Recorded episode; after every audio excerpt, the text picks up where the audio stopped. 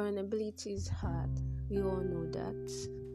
Ever imagined a place where you could share open and honest conversations without judgment? Then the Tiny Voices podcast is just the right place for that.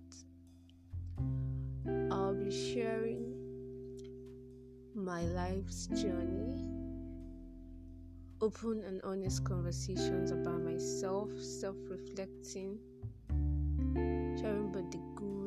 bad feelings. I'm usually a person who doesn't feel comfortable talking about how she feels, but I want to actually share how I feel. My name is Mata OBK, and thanks for listening.